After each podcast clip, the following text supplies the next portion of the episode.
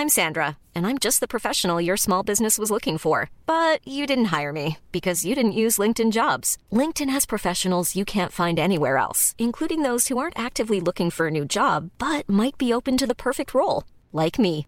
In a given month, over 70% of LinkedIn users don't visit other leading job sites. So if you're not looking on LinkedIn, you'll miss out on great candidates like Sandra. Start hiring professionals like a professional. Post your free job on linkedin.com/people today.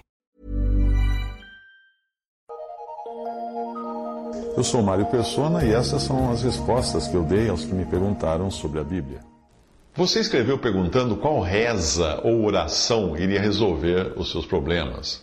E esse seu pedido de rezas é para resolver um problema espiritual que você acredita ser causado por macumba, por algum trabalho de macumba, ou então por opressão demoníaca. E você também pede orações para resolver problemas do âmbito sentimental e financeiro. Bom, uh, quando alguém pede orações nesse sentido, eu me arrisco a dizer que está pedindo o que é pequeno. Você, no caso, está pedindo o que? Para se sentir melhor nessa vida? Hein? É isso que você quer? Rezas e orações para se sentir melhor? Para ter ganhar mais dinheiro? Para ter sorte no amor? Para ter saúde? É isso que você está pedindo? Mas e depois? E depois de, dessa vida? O que, o que serão esses poucos anos que eu e você temos aqui comparados com a eternidade? Você fica, eh, você diz que ficou impressionada com o poder demonstrado por pessoas que curam paralíticos na televisão e você se apega a essas pessoas como se fosse a tábua da sua salvação, mas não passam de meros homens resolvendo problemas temporários ainda que sejam verdadeiras essas curas, não é? Agora, o que dizer do seu problema eterno? Eu quero saber isso. A Bíblia, a palavra de Deus, tem a resposta para o seu problema eterno. Tem, claro, respostas para os outros problemas, mas é buscar primeiro o reino de Deus e a sua justiça, e todas essas coisas vos serão acrescentadas. Essa foi a promessa de Jesus em Mateus 6,33. Você, você diz que está tentando ser religiosa ao máximo, comungando quase todos os dias, não perdendo uma missa. E agora eu pergunto: o que você conseguiu? Hum? Dificilmente haveria um homem mais religioso do que Nicodemos nos tempos do Senhor Jesus, em João capítulo 3, do Evangelho de João. Ele era um mestre de Israel, ele era um fariseu, que era a ala mais nobre e mais restrita da religião judaica. E não só isso. Ele era, ele era um príncipe entre os fariseus. Entre os religiosos, ele era um dos mais religiosos. Transportando isso para os nossos dias e para a cultura atual, ele seria o equivalente a um bispo da Igreja Católica. E o que tinha Nicodemos? Ele tinha um grande vazio no coração, apesar de toda a sua religião. Aí no capítulo 3 de João, do Evangelho de João, ele vai se encontrar com o Senhor Jesus à noite provavelmente com medo de ser visto pelos outros, porque se ele fosse visto pelos outros fariseus, pelos outros religiosos, ele estragaria a sua reputação. Eu creio que você não tem esse problema, já que você está pedindo socorro aos quatro ventos sem se importar com o que os outros pensem, o que já é um bom sinal. Agora só falta direção, só falta ir para o lado certo. Para aquele grande religioso que era Nicodemos, o Senhor disse o seguinte: Na verdade, na verdade te digo que aquele que não nascer de novo não pode ver o reino de Deus. João 3:3. E o Senhor chega mais, a ser mais direto depois com ele. Ele fala: Necessário vos é nascer de novo, no versículo 7. E eu mesmo, ele está dizendo para você agora: Necessário vos é nascer de novo. Eu tenho certeza de que não foi coincidência, mas provisão divina eu ter ido parar na sua casa quando apareci por lá. Uh, em qualquer escola de inglês de sua cidade, você teria encontrado quem traduzisse a sua carta, né? Você escreveu lembrando a situação, você me entrou em contato comigo dizendo que tinha uma carta para traduzir e, e, eu passei na sua casa e, e aí conversamos sobre essa carta. Mas certamente Deus não quer deixar você escapar. Ele quer que você tenha uma vida nova, mas a maneira dele. E no mesmo capítulo 3 de João, ele fala assim, o Senhor fala assim para Nicodemos: o que é nascido da carne é carne, o que é nascido do espírito é espírito, no versículo 6. Isso equivale a dizer que você só nasceu uma vez até agora. Ou seja, você só nasceu da carne, que é o seu nascimento natural. Falta você nascer de Deus, nascer do alto, receber uma natureza divina e espiritual. Aí então, você vai viver na certeza de que o que, o que de Deus é gerado conserva-se a si mesmo e o maligno não lhe toca. Conforme fala 1 João, primeira epístola de João, capítulo 5, versículo 18.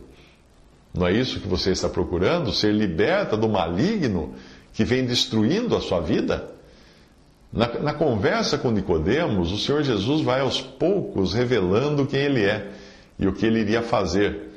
Aí no versículo 13 do Evangelho de João, no capítulo 3 de João, ele se revela a Nicodemos como sendo Deus onipresente. Como ele faz isso? Ele diz o seguinte: o que desceu do céu, o Filho do homem que está no céu. Ao mesmo tempo em que ele falava com Nicodemos na terra, ele, Jesus, afirmou que estava no céu. Somente Deus poderia fazer a obra necessária para libertar um pecador, aquele que podia estar ao mesmo tempo no céu e na terra. Uh, mesmo que qualquer pecador seja tão ou mais religioso que Nicodemos, é necessário nascer de novo. Só Deus pode libertar você. Só Deus pode fazer isso com você, e isso ele faz por meio do sangue que foi derramado de uma vez para sempre na cruz do Monte Calvário, lá em Jerusalém.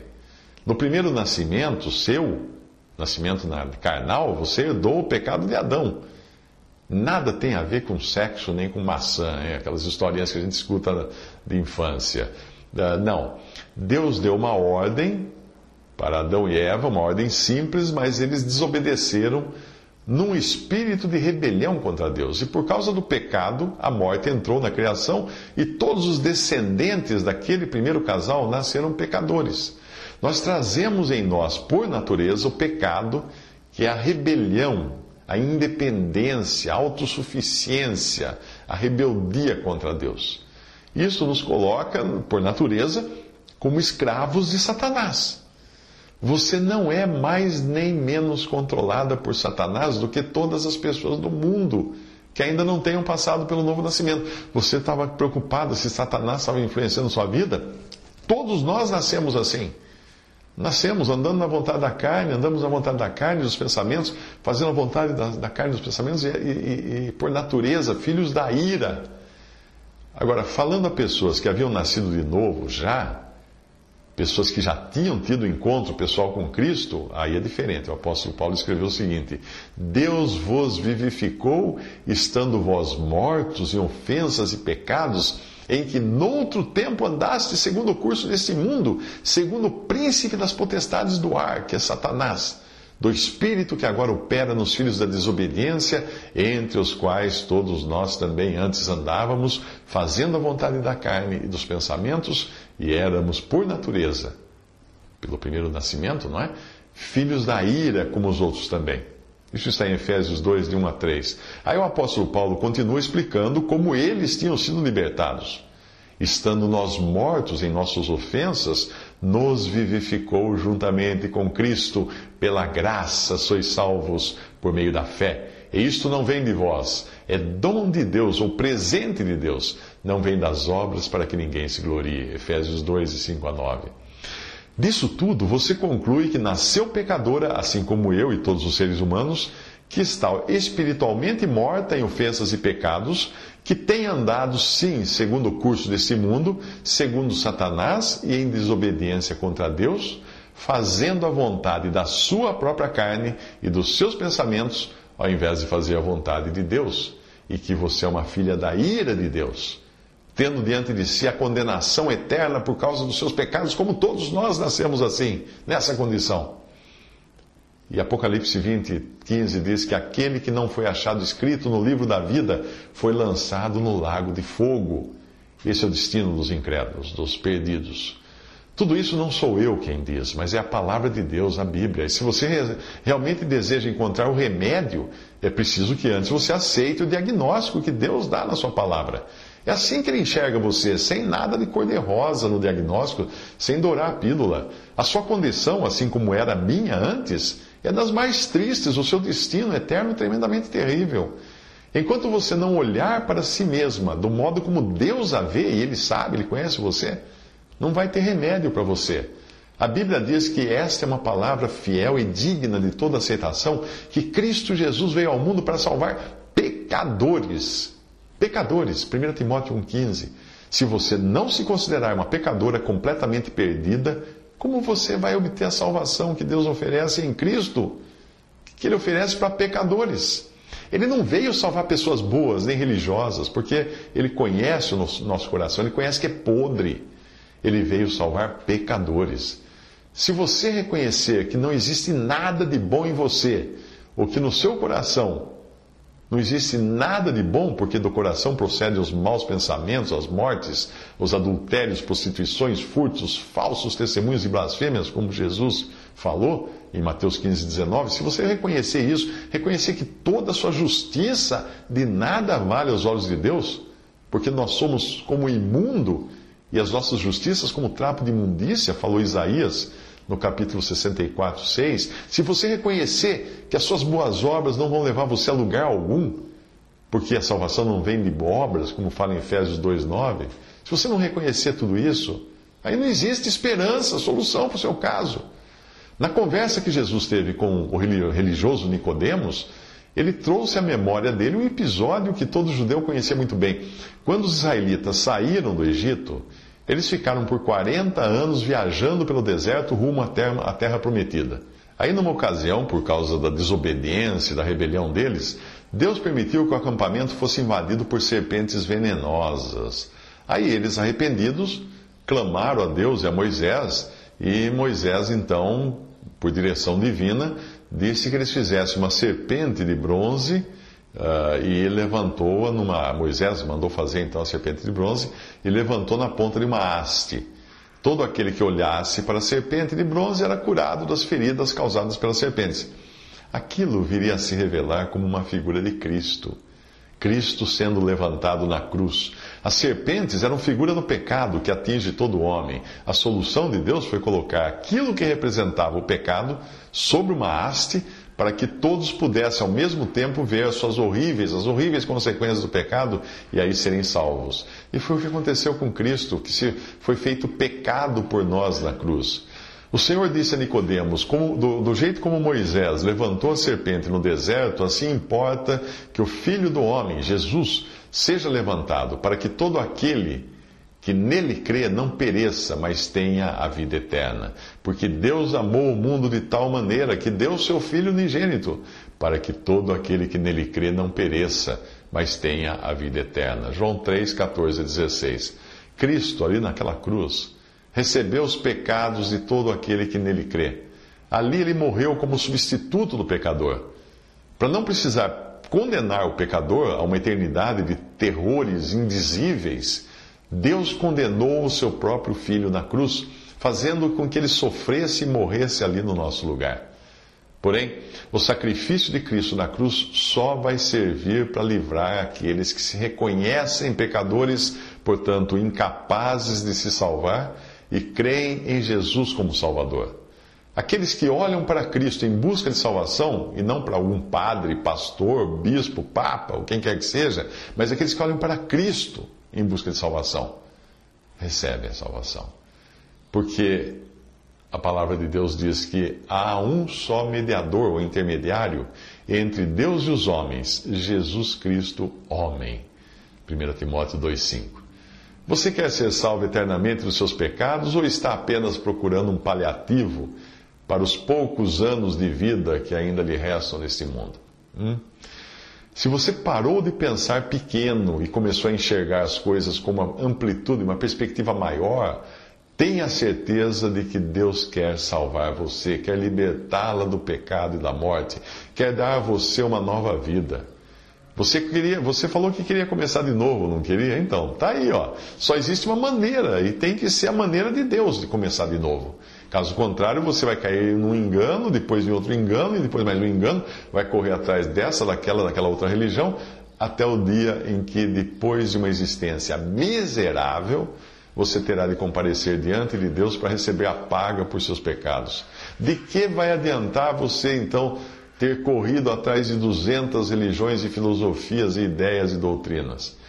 De que vai adiantar Cristo ter derramado o seu sangue precioso que nos purifica de todo pecado, se ele não tiver purificado os seus pecados? De que vai, ter, vai, vai, vai adiantar então Cristo ter morrido para pagar os seus pecados se os seus pecados não foram pagos na cruz? Aí não vai existir maneira de escapar do juízo de Deus. Aí é tarde demais. Em João 1,12, a palavra de Deus diz falando de Jesus, que a todos quantos o receberam, deu-lhes o poder de serem feitos filhos de Deus, aos que creem no seu nome, os quais não nasceram do sangue, nem da vontade da carne, nem da vontade do homem, mas de Deus. Para você se tornar uma filha de Deus, porque nós, por natureza, somos apenas criaturas de Deus, para você se tornar filha, é preciso que você aceite a Jesus, creia em Jesus como seu Salvador, é preciso que fale com Ele. Confesse a Ele os seus pecados, reconheça diante dele a sua miséria e a sua incapacidade de dar mais um passo sequer na sua vida. Ah, como eu disse para você lá na sua casa, quando eu passei por lá, você precisa de Cristo. Você não precisa de reza, de oração, de padre, de pastor, de religião, de filosofia, de coisa alguma. Você precisa de Jesus. Jesus é o Salvador. Para que você receba dele, então, a salvação eterna. E a partir daí tenha uma nova vida. Para isso é necessário que você creia na palavra de Deus, que creia em tudo o que Deus diz acerca da sua condição de pecadora e também acerca da eficácia da obra de Cristo consumada na cruz, uma vez para sempre. A única que pode salvá-la.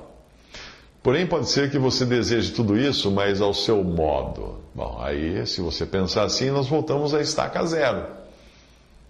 O Senhor Jesus falou: Na verdade, na verdade vos digo que quem ouve a minha palavra e crê naquele que me enviou tem a vida eterna. Não entrará em condenação, mas passou da morte para a vida. João 5, 24. São cinco coisas. Você ouviu a palavra de Deus. E hoje você tem a responsabilidade de crer, de crer em tudo que diz a palavra de Deus e do que ela diz a respeito de você e a respeito de Cristo. Se você crer de coração e não buscando a solução de problemas temporais, físicos, sentimentais, financeiros, etc., etc., mas na solução do seu pecado, do seu problema eterno, que é o pecado, então Deus garante que você tem a vida eterna. Tem a vida eterna. E aí, o que ele diz? Ele diz que você não passará por condenação, mas entrou da morte, passou da morte para a vida. Não entrará em condenação, mas você passou da morte para a vida.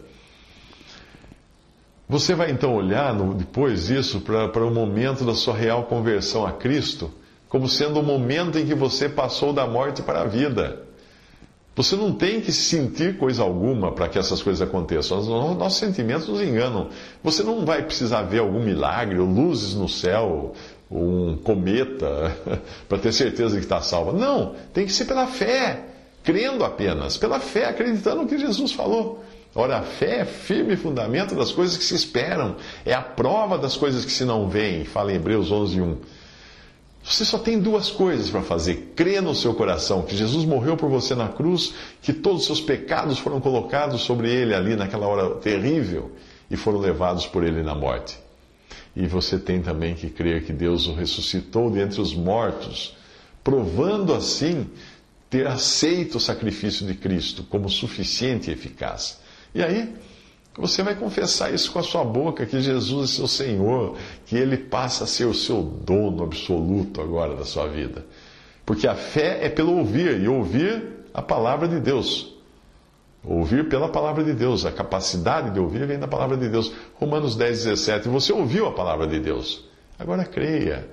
A palavra está junto de ti, na tua boca, no teu coração. Esta é a palavra da fé que pregamos, a saber, se com a tua boca confessares ao Senhor Jesus e em teu coração creres que Deus o ressuscitou dentre os mortos, será salvo visto que com o coração se crê para a justiça e com a boca se faz confissão para a salvação, porque a Escritura diz: todo aquele que nele crer não será confundido. Romanos 10, versículos 8 ao 11. Eu espero que, esses, que essas, essas palavras tenham sido de alguma ajuda para você encontrar o Salvador, encontrar a vida que realmente importa. Pessoas diferentes, com problemas diferentes, encontraram também a salvação e a vida e a paz em Cristo Jesus. Veja que em momento algum de tudo que eu lhe falei, em momento algum eu convidei você a se filiar a alguma religião ou congregar em algum lugar. Não, porque isso não traz a salvação. Mas eu insisto que você vá a Cristo Jesus. E isso você pode fazer aí mesmo, onde está, a sós com Ele. Você não precisa de padres, não precisa de pastores, não precisa de mim ou de quem quer que seja. Você precisa de Jesus. Fale diretamente com Ele. Convide a Ele para ser seu Salvador, porque Ele convida você. Ele disse: Vinde a mim, todos os que estáis cansados e oprimidos, e eu vos aliviarei. Em Mateus 11, 28. Todo o que o Pai me dá virá a mim, ele falou. E o que vem a mim, de maneira nenhuma o lançarei fora. João 6,37. Você crê nisto?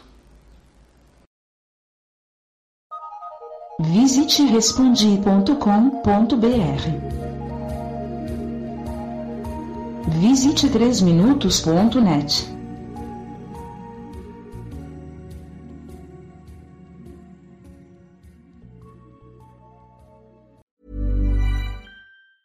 Hi, I'm Daniel, founder of Pretty Litter. Did you know cats tend to hide symptoms of sickness and pain? I learned this the hard way after losing my cat, Gingy. So I created Pretty Litter, a health monitoring litter that helps detect early signs of illness by changing colors, saving you money and potentially your cat's life. Pretty Litter is veterinarian developed, and it's the easiest way to keep tabs on your fur baby's health right at home. Go to prettylitter.com and use code ACAST for 20% off your first order and a free cat toy. Terms and conditions apply. See site for details.